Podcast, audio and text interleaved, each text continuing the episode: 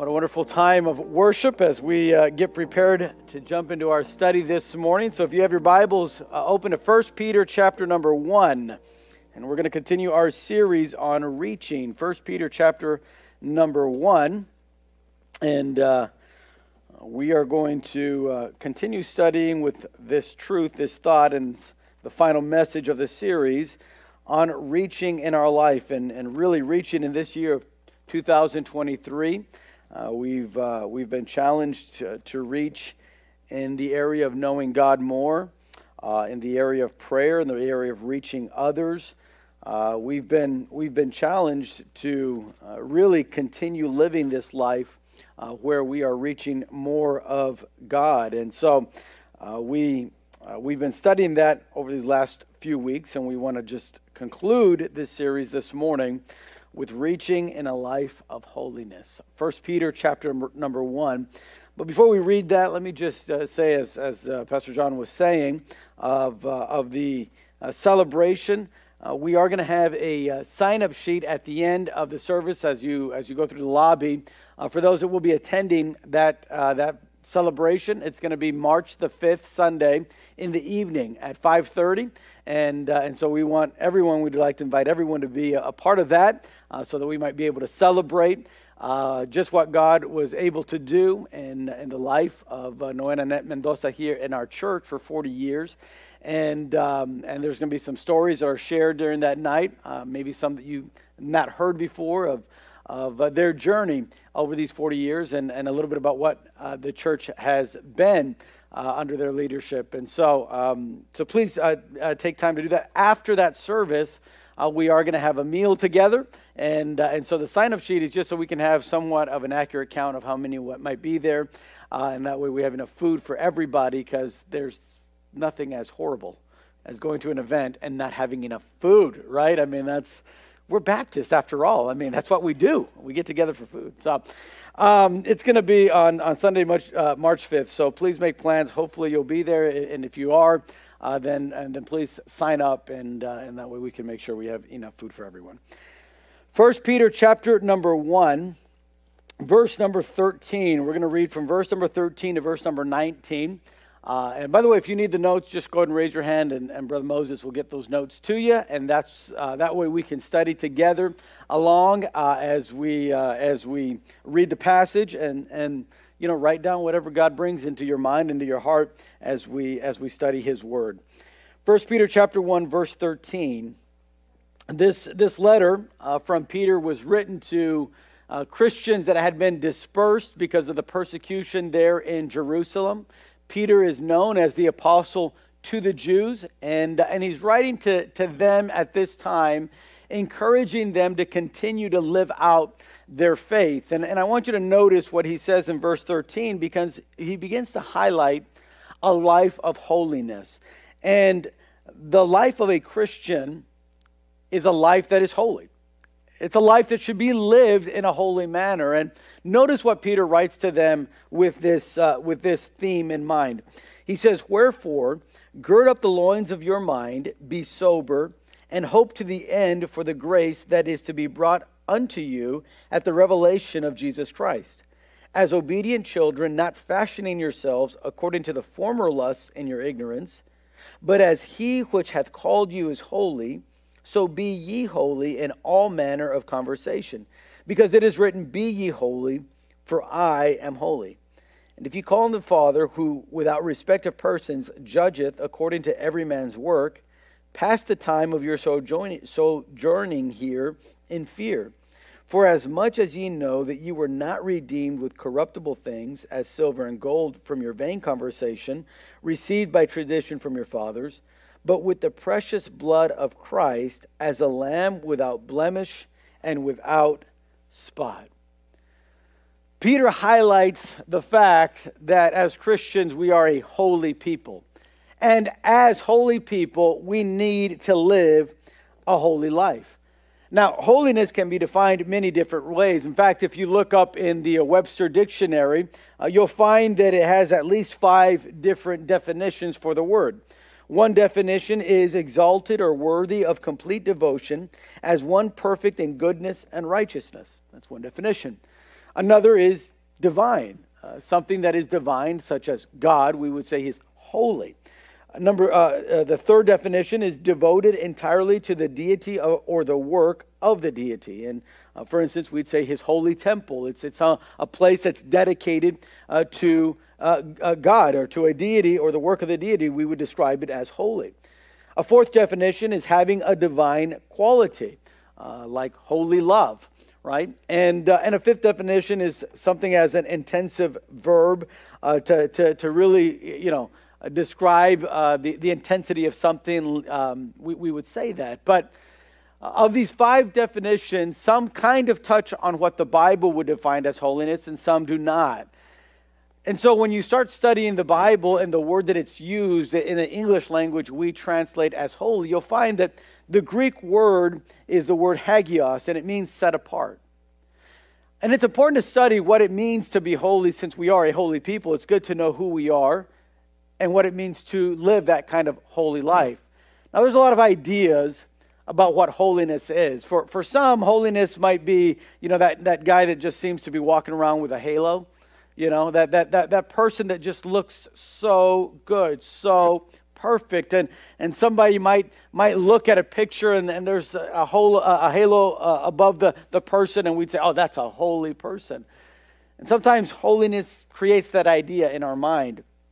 Sometimes uh, holiness creates the idea of, of a religious person uh, and, and, and we think, oh, th- this person that, that, that, that has religion in their life, they're a holy person. And sometimes the word holiness creates that thought in us. And, even for others, maybe carrying a Bible. We see somebody with a Bible, you know, whether it's at the store or whether it's coming to church, we say, oh, that, that's a holy person. How do you know he's a holy person? Oh, look, he's got a Bible. I mean, he's, he's got to be a holy person. Uh, so, someone uh, sometimes believes that, well, if they're holy, it's because they live apart. They, they live in, in a monastery. They live away from everybody else, and, and that makes them holy. But when you study the word hagios in the Bible, it, it really literally just means set apart. It doesn't mean someone with a halo. It doesn't mean someone carrying the, the Bible. It doesn't mean someone who's very religious in their life. Holy just means someone that is set apart. Now, as you, as you study in scriptures this word, and you're going to find it many times, whether it's in the Old Testament or in the New Testament, you'll find that the word uh, holy has uh, two distinct aspects to it.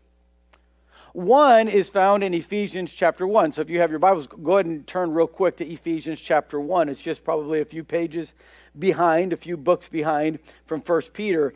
In Ephesians chapter number 1 and, and verse number 4, you'll find that it says this It says, According as he hath chosen us in him before the foundation of the world, that we should be holy and without blame before him in love so the first thing we see in, in, in, Ephesians chapter 1, verse 4, that we are holy, that, that is a state of being, right? To, to be holy. He's, he's not describing something that is being done, but something that is.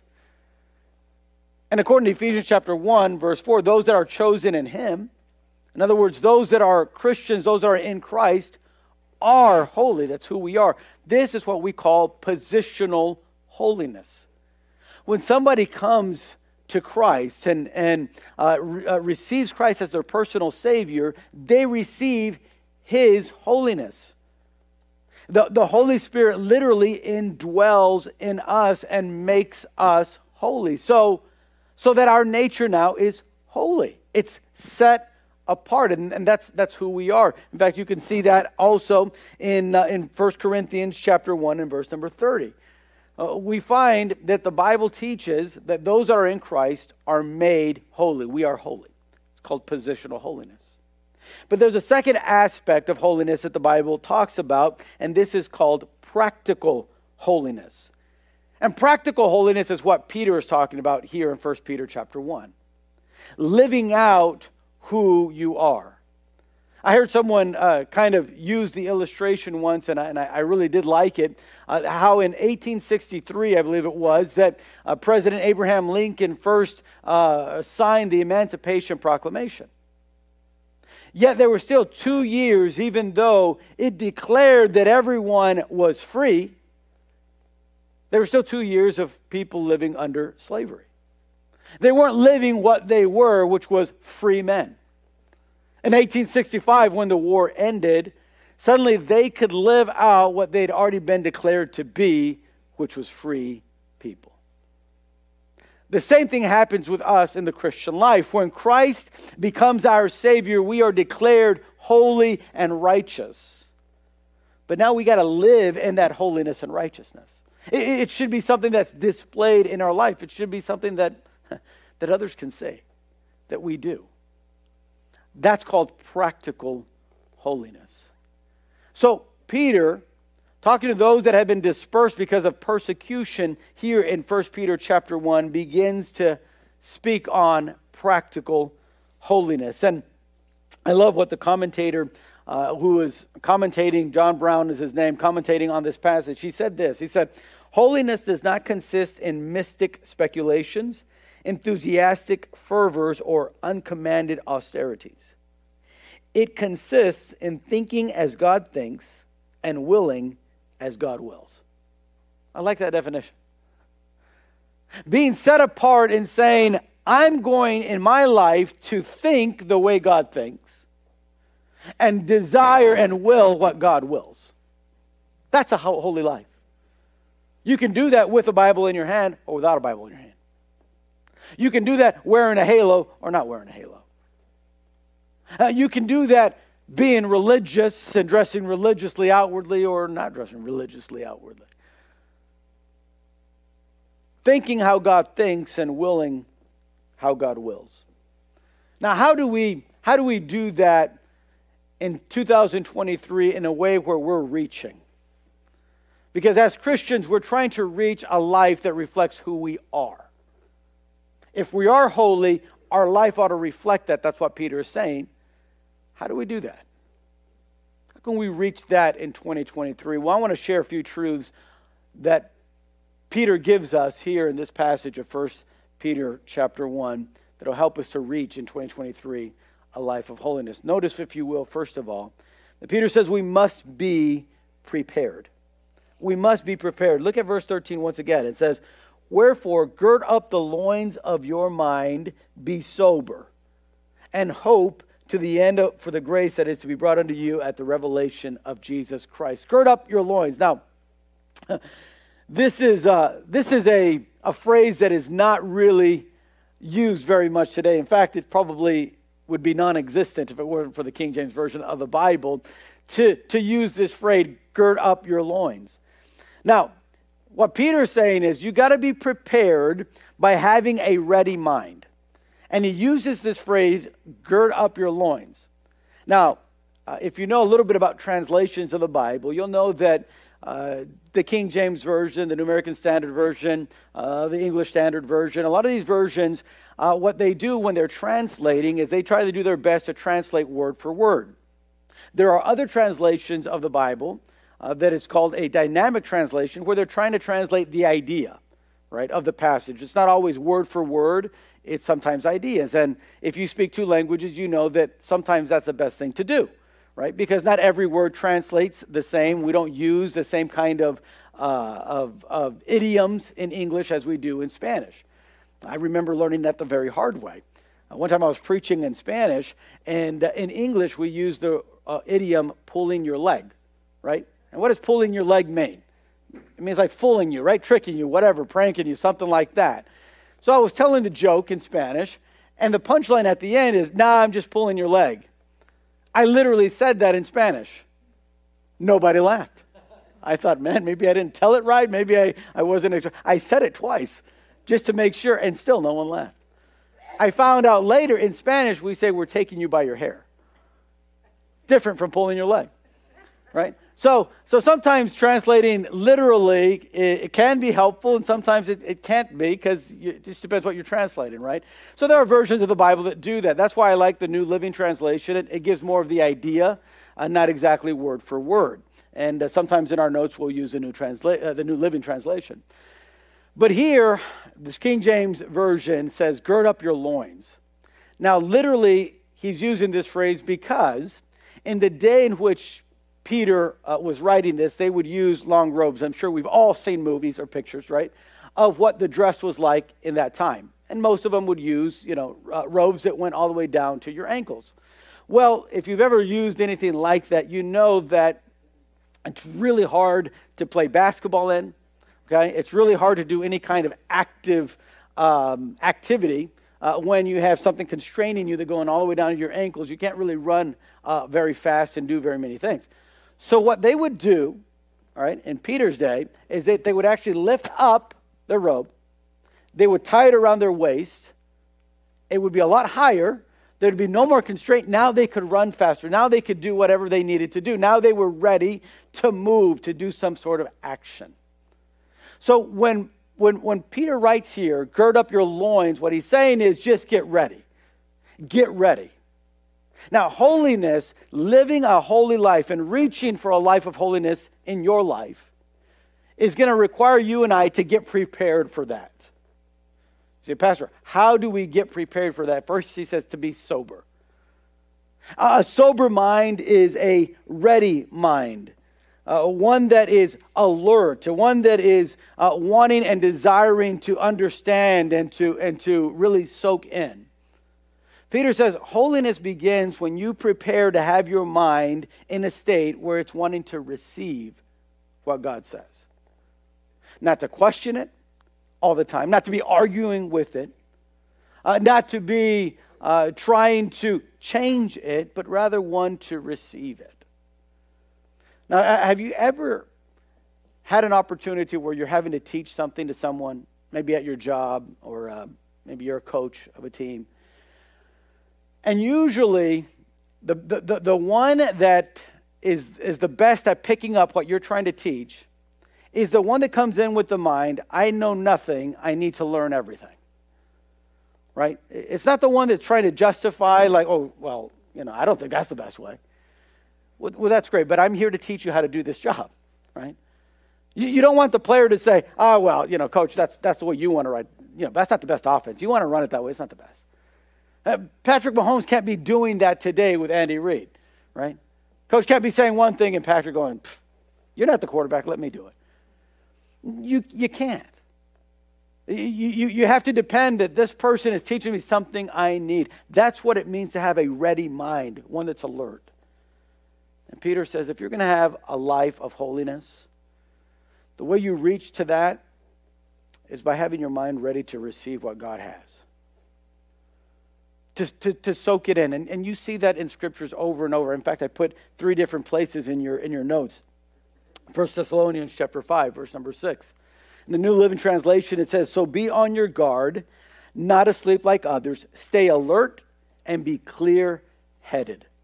Notice what Paul says to 2 Timothy in 2 Timothy 1 7, For God hath not given us the spirit of fear, but of power and of love and of a sound mind, an alert, a ready mind. Titus 1 8, uh, but hospitable, loving what is good, sensible, that's with your mind, righteous, holy, self controlled. Peter's saying, if you want to reach in your life, be prepared. How? With a ready mind. Now, listen, that, that, that is something that we do every time we come to church. Sunday morning in a service, we ought to have our minds ready and alert. Saying, God, there's something that I can learn today. It, listen, it, it, might be that uh, when I open the Bible and say, let's open it, John 3.16, you might go, I already know that by memory. I've heard so many messages on that, on that verse. I mean, what possibly can more can we say about it? Well, you know, usually when we come with that kind of mentality, we don't get anything out of the service. Why? Because our minds are not ready, they're not alert. But when you do, you'll find that there's something that God wants to teach through the preaching of His Word to you. It might just be one little thought, it might just be one small thing, but that can make the biggest difference in the world if your mind is ready. So, holiness starts with a ready mind, but then you'll notice that he says, and hope, an unwavering hope. In fact, hope to the end is what it says in, uh, in the King James Version. That, that, that to the end means complete, a complete hope, a, a perfect hope. Now, that is the command to remember of what the future holds for us so we don't get too focused in the present. Sometimes uh, going through a trial is just it's just tough. Sometimes you can go through a trial and think it's never going to end. You can go through a difficulty and think it's never going to change. Go through a rough patch in a relationship and say, we'll never, we'll never get back to where we were when we were first married or back to what we were when we were closer as friends. And that's an outlook with no hope. But you see, in the Christian life, we have a great hope. That is the, the hope of salvation. That is the hope of God's grace. That is the hope of Christ's return. Now, we're going to get to, into this a little bit more in the message, but it's hard to live practical holiness because even though we have a holy nature, a set apart nature, a new nature, we still have the old one, the one we're born with, that is sinful and desires to do what is wrong. And when the day comes when Jesus returns, you know what's going to die that day? That old nature, never to return again. There's something hopeful about that. It's nice to, to understand when, when that happens, man, we'll, we'll, we'll reach a life of holiness that we've never reached in our life before. Right now, we strive to be set apart and to, to have our minds ready and alert. But listen, part of that is also looking to the future. Of, of that wonderful hope that we have in Christ, of, of a life that we can live like that all the time. Now, now, it's amazing when you're living a life that is set apart for God, you'll find that there's not a whole lot of regrets. There's not a whole lot of discontentment. There's not a whole lot of just sorrow and despair. In fact, many times what gets us out of despair and out of, uh, of sorrow is thinking about the promises of God.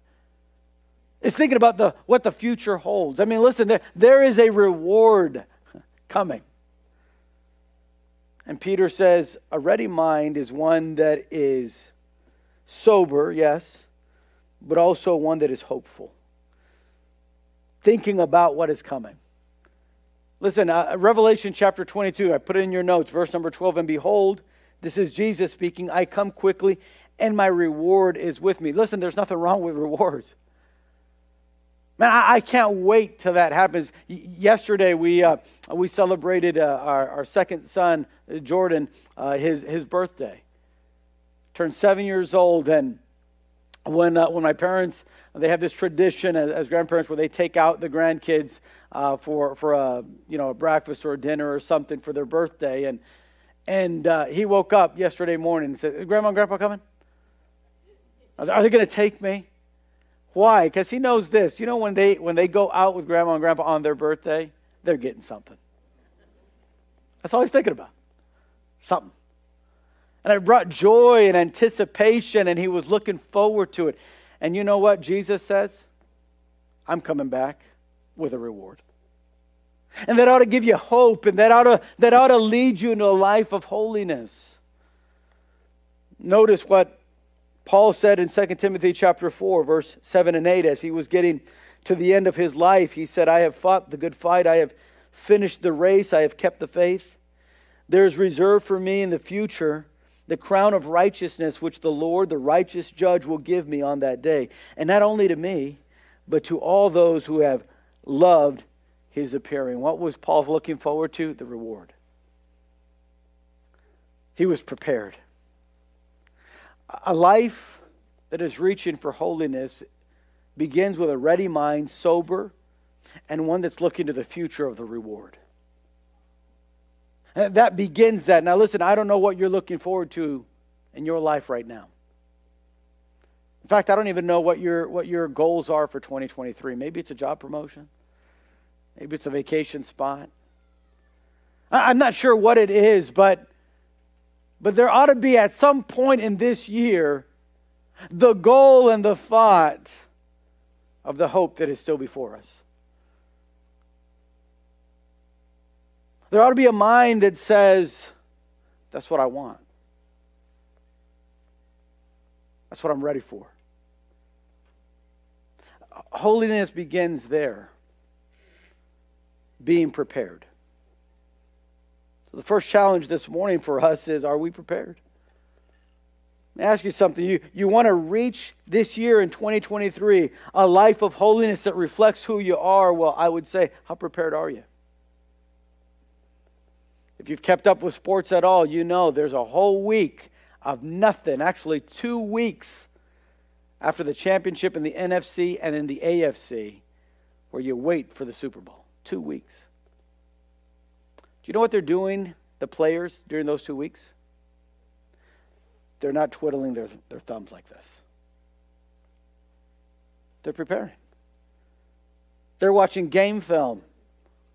The Chiefs are watching the Eagles' defense and the offense, and the Eagles are watching the Chiefs' defense and, and their offense, and they're looking at their games, all 17 of them in the regular season, and they're, they're trying to, to see what's the weakness and, and what's the key to winning and, and how are we going to beat them. They're getting prepared. Two weeks. I don't know the math. 24, though, hours in a day times seven days a week. And then do that times two. That's how long they've been preparing for one game. You know why? It's important. This game means something. They're like, hey, it's my legacy.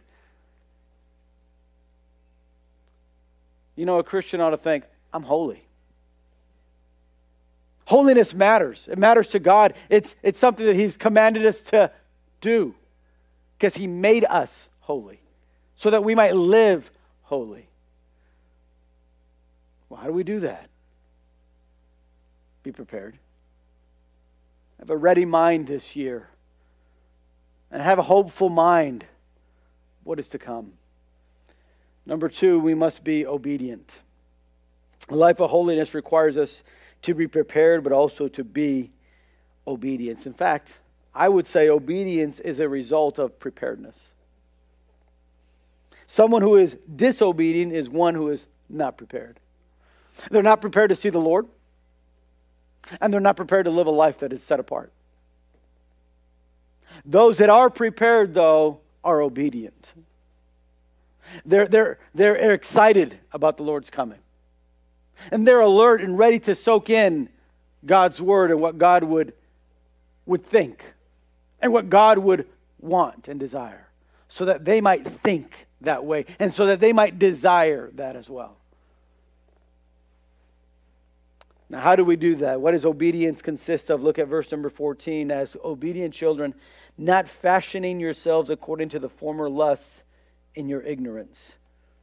In verse 15, but as he which hath called you is holy, so be ye holy in all manner of conversation.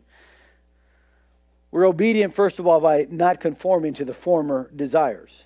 Now, before we were saved, we had a certain lifestyle, certain desires that we that we had, and we, we lived according to that. And, and the Bible calls that our flesh, our sinful nature. When Adam and Eve sinned, they passed on to us their sinful nature. You say, well, what, what kind of that? What kind of uh, sinful nature? What, what kind of life is that? Does the Bible ever describe what a, a life looks like that is full of sin and that does what sin leads it to do. Actually, it does.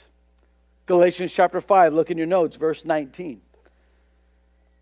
When you follow the desires of your sinful nature, it says, the results are very clear sexual morality, impurity, lustful pleasures, idolatry, sorcery, hostility, quarreling, jealousy, outbursts of anger, selfish ambition, dissension, division, envy, drunkenness with wild parties, and other sins like these.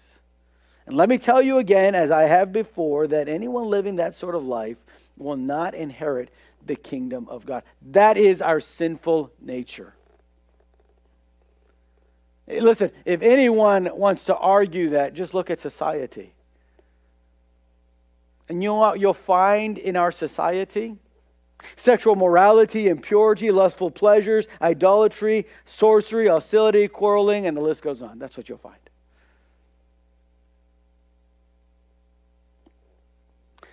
So, a life that is holy is a life that is set apart, not living in that, in that lifestyle. You see, holiness has two sides to it. It's being set apart from something, but being set apart to something. And we'll, we'll have a second, we'll talk about what we're separated to. But the first aspect of it is separated from something. What is that? From a sinful nature. You see, Peter says this was all we knew before we knew Christ. But when the grace of God comes into our life, we're no longer conformed to that lifestyle. Those actions and those desires must not be acted upon anymore. In fact, we have the power not to live that way. You say, how exactly do we have the power not to live that way? If that's our nature, right? I mean, we're sinful, so we ought to sin. Notice what happens when the grace of God comes into our life. Notice, you'll see in 2 Peter chapter 1, verse 4 in your notes. And because of his glory and excellence, he has given us great and precious promises. Now, these are the promises that enable you to share his divine nature. So, God's nature is holy, ours is sinful. Ours wants to do all of the hatred and immorality and lustful pleasure. That's what we want to do, and that's what we act upon before the grace of God was in our life. But now that the grace of God is in our life, He's made us holy. We can live holy. We no longer live in those former desires because He's given us a new nature. What nature? His nature. That's holiness. No longer have to live in sin, but we can live now set apart from sin. That's why the apostle Paul in Romans 12:1 said, "I beseech you therefore, brethren, by the mercies of God, that ye present your bodies a living sacrifice, holy acceptable unto God, which is your reasonable service, and be not conformed to this world, but be ye transformed by the renewing of your mind." You see the mind again? That you may prove what is that good and acceptable and perfect will of God. Holy living. Holy living starts with being prepared, yes but also with being obedient. Preparedness leads us to obey. It leads us away from conforming into to our lusts and our sinful nature, but it leads us more to Christ, to be more like Christ. That's why in verse 15 he says, But as he which hath called you is holy, be ye holy in all manner of life, because it is written, Be ye holy, for I am holy being more like Christ. Obedience leads us to be more like Christ. What did Christ do? Think about it. We're more like Christ in what? In the way we dress? No. He didn't use pants. They didn't have pants. They had robes back then. Okay. Did he part his hair? I don't know. The Bible doesn't say.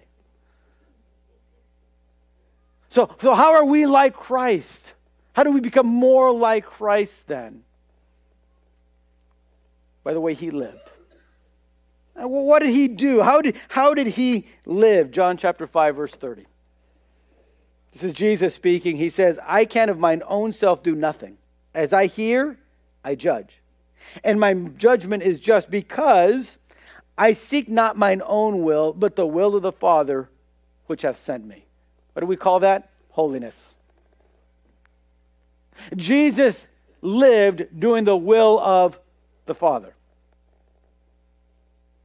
Thinking, he says, I judge. That's, that's the way we think, the, the way we view. He says, and the way I view is just, it's right, it's righteous.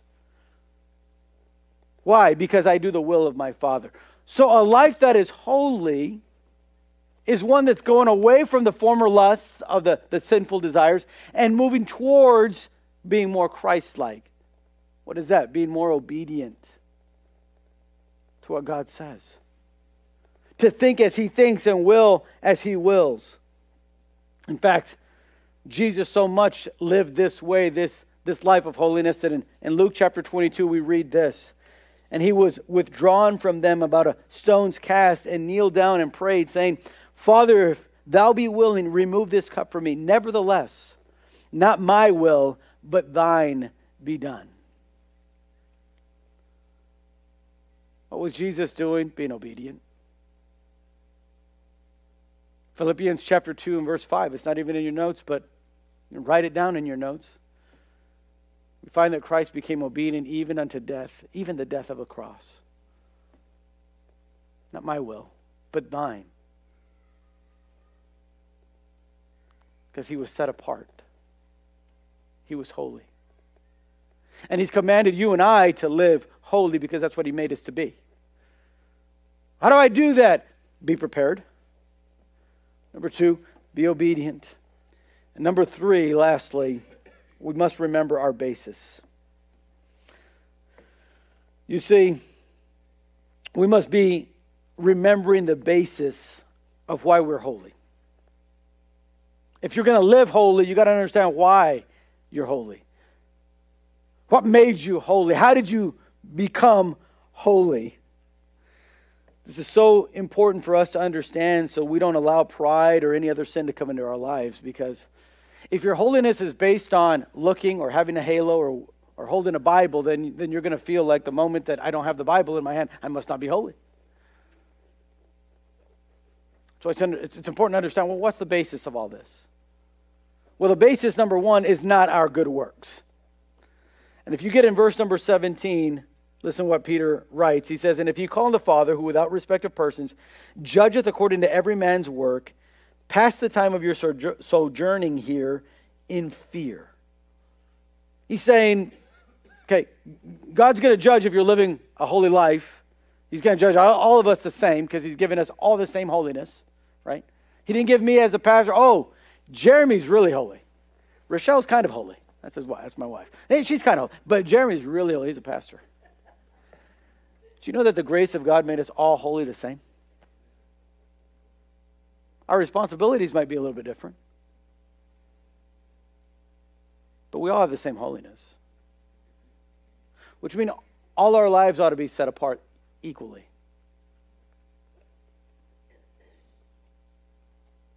And that's why it's so important to understand that the basis of this isn't well, what does he do in church?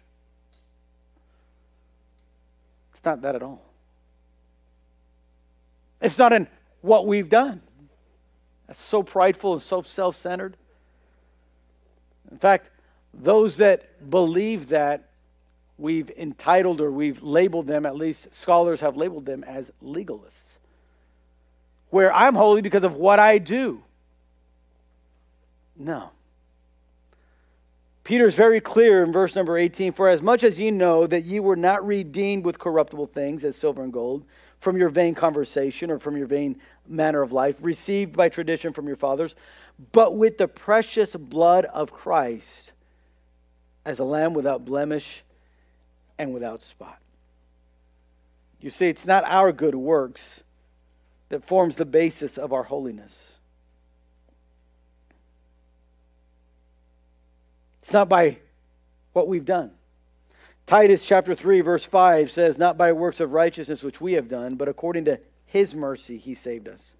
By the washing of regeneration and renewing of the Holy Ghost, which he shed on us abundantly through Jesus Christ our Savior, that being justified by grace, we should be made heirs according to the hope of eternal life. Listen, to all that Paul is saying there to Titus is that God made you holy. You didn't make yourself holy. You didn't reach a level of holiness and sanctification. There are churches that believe that if you just live good for long enough, you can be made a saint. You can reach sainthood. But the Bible says you don't reach sainthood by your good works. You reach sainthood by the work of Jesus Christ on the cross.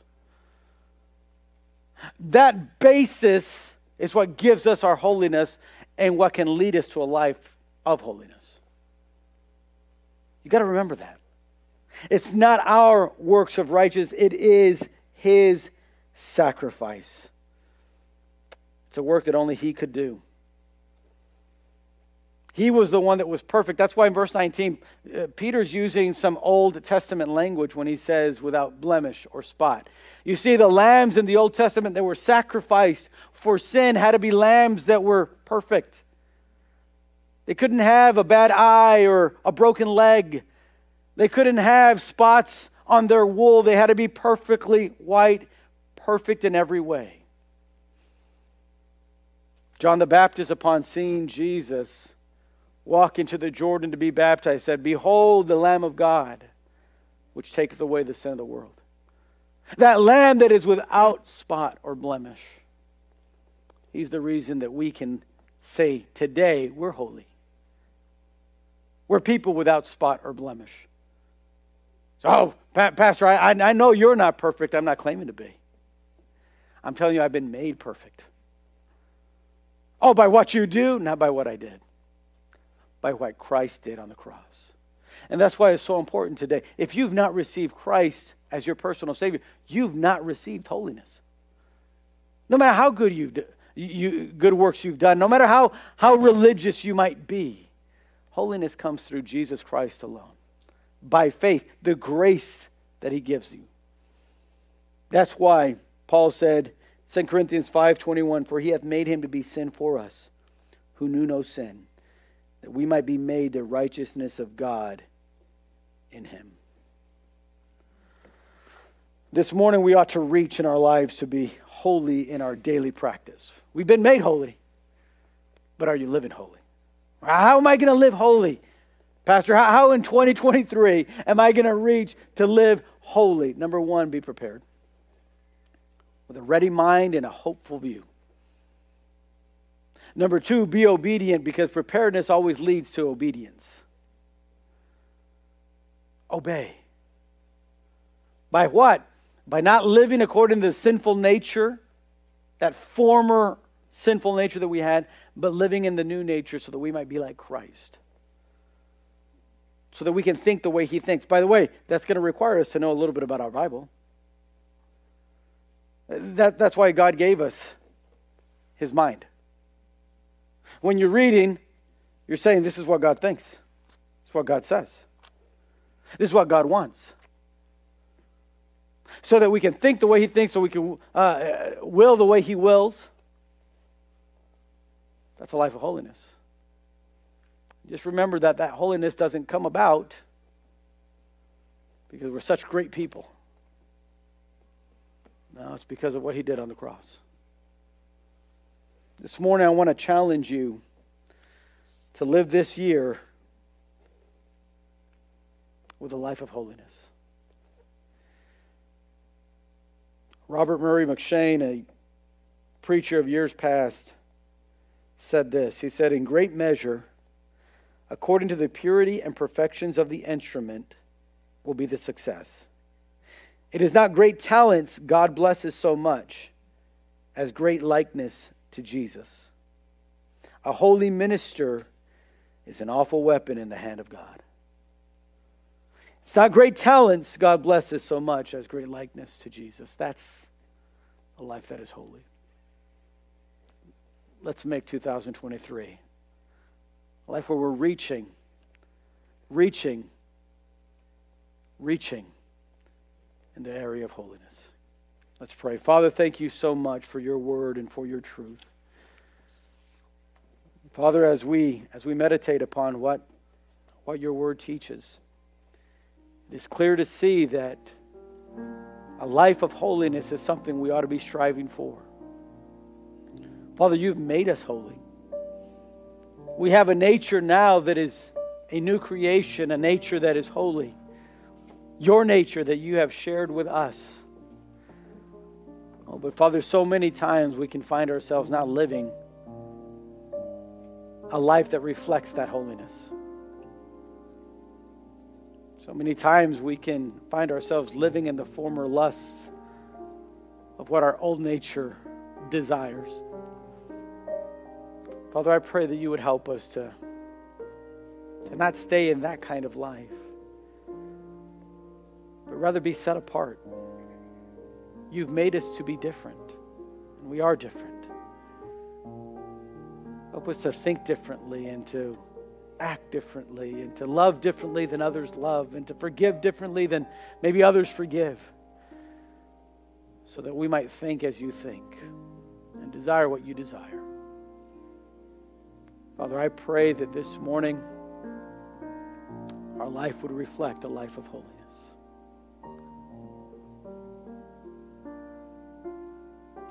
This morning, as the piano plays, perhaps you're reflecting and saying, you know what, Pastor? That's the kind of year I need. Yeah, I might not be living as bad as someone else, but you know, just don't don't know that I'm living and reaching in this area of my life a life of holiness. Pastor, would you prepare, uh, pray that I might be prepared to receive more this year and be obedient to the Word of God? Would you just pray for me so that I might live a life that is holy? Is there anyone like that? Would say, Pastor, just pray for me. Just raise your hands. There's someone like that. God, God bless you. I see those hands. God bless you. God bless you. God bless you.